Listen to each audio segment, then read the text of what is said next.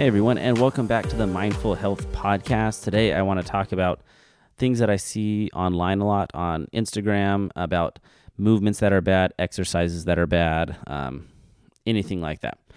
So, uh, my kind of philosophy is that there are no bad movements, no bad exercises, um, no bad like ranges of motion as far as um, like, oh, you're going into too far of a range for a certain exercise.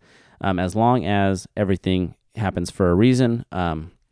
So, right, something may seem so out of ordinary for you or that exercise is useless for you. But if you talk to that person, right, maybe they have a very specific thing they're working on. Maybe they have a specific goal, specific activity that they're working on, and that exercise is beneficial for them.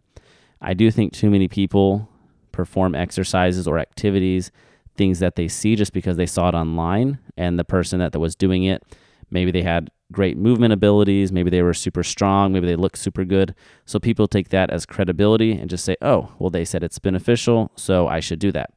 You should understand the reason for why you're doing it. You should understand that whatever your goal is for doing this activity, that it is actually doing that for you.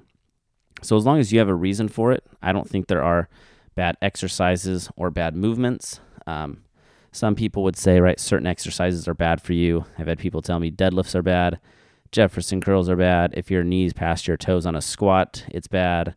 Um, fully squatting to the bat to the you know bottom of a squat is bad.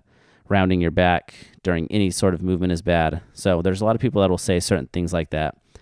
But as a human body, right, you're meant to move. Your body's going to adapt over time to anything. If you look at people who are able to do unbelievable feats, do crazy things with their bodies. Um, that's just adaptation over time, which anyone can do. Um, so the issue with people getting hurt is their bodies aren't ready for the typical load, the stress, whatever that adaptation is. Their body isn't ready for it. So therefore, people get hurt.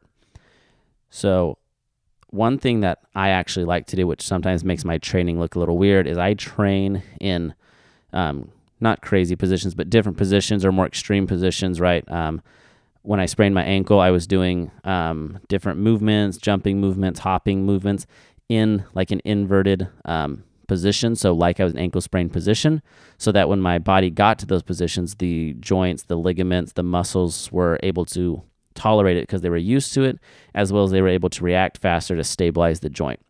So, I'm a big fan of training in positions that you're going to end up getting into throughout the day, anyways. Um, nothing is perfect in the world, right? You could have a perfect squat, but if your spine has never been trained outside of that perfect squat form, say you have to pick a box up at home or something and you're not able to get in a position right to keep that neutral core or neutral trunk.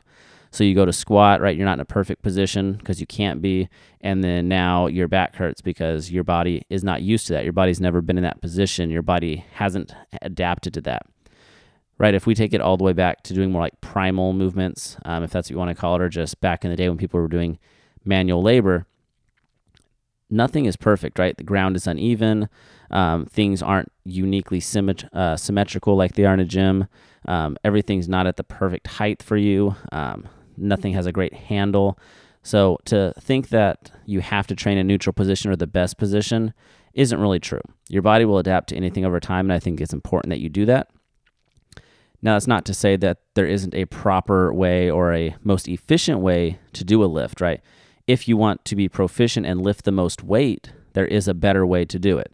If you want to, um, right, be able to do it the safest way, um, a proper way, right, there is a better way to do it. If I had to lift a box up from the ground, I'm going to brace my core. I'm going to try to keep a nice level trunk or stable trunk, nice straight line, and I'm going to try to lift with my legs. But if I had had to where I couldn't get into that position, from what my training, from what I do, I would still be able to do it without a problem. So I think it's important to train outside those positions as well.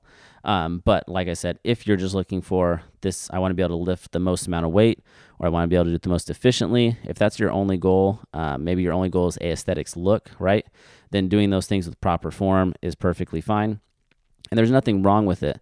But I just go to say, don't judge someone for doing something specific, right? Because maybe they have a certain goal for it.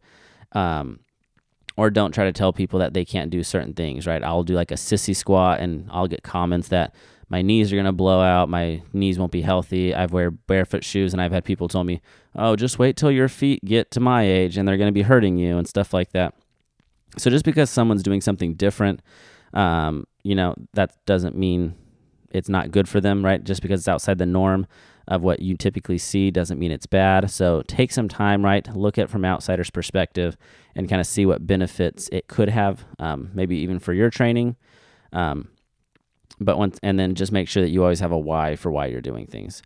And the re- kind of reason also I bring this up is because there's lots of people out there saying, right, you can't do this, it's bad for your knees, don't do this, it's bad for your back. Our bodies are not fragile, right? We're, we're very strong, robust, resilient um, humans, um, and our bodies are capable of crazy things, especially if you look at records or just crazy things that people are able to do. You, your body is not going to break. Your body's not going to be misaligned unless you have a crazy trauma or anything like that. Your back's not going to go out, right? These are all perceptions or sensations that we feel, but our bodies are not fragile. You're strong. Um, so just don't be scared of movement. Don't be fearful of movement. Um, and that's kind of a big thing that I always preach to patients as well. You shouldn't be afraid to move because movement's always going to be beneficial for you. So thank you guys for listening. Um, if you like it, let me know what other content you guys would like to hear. Um, but other than that, we'll see you next time.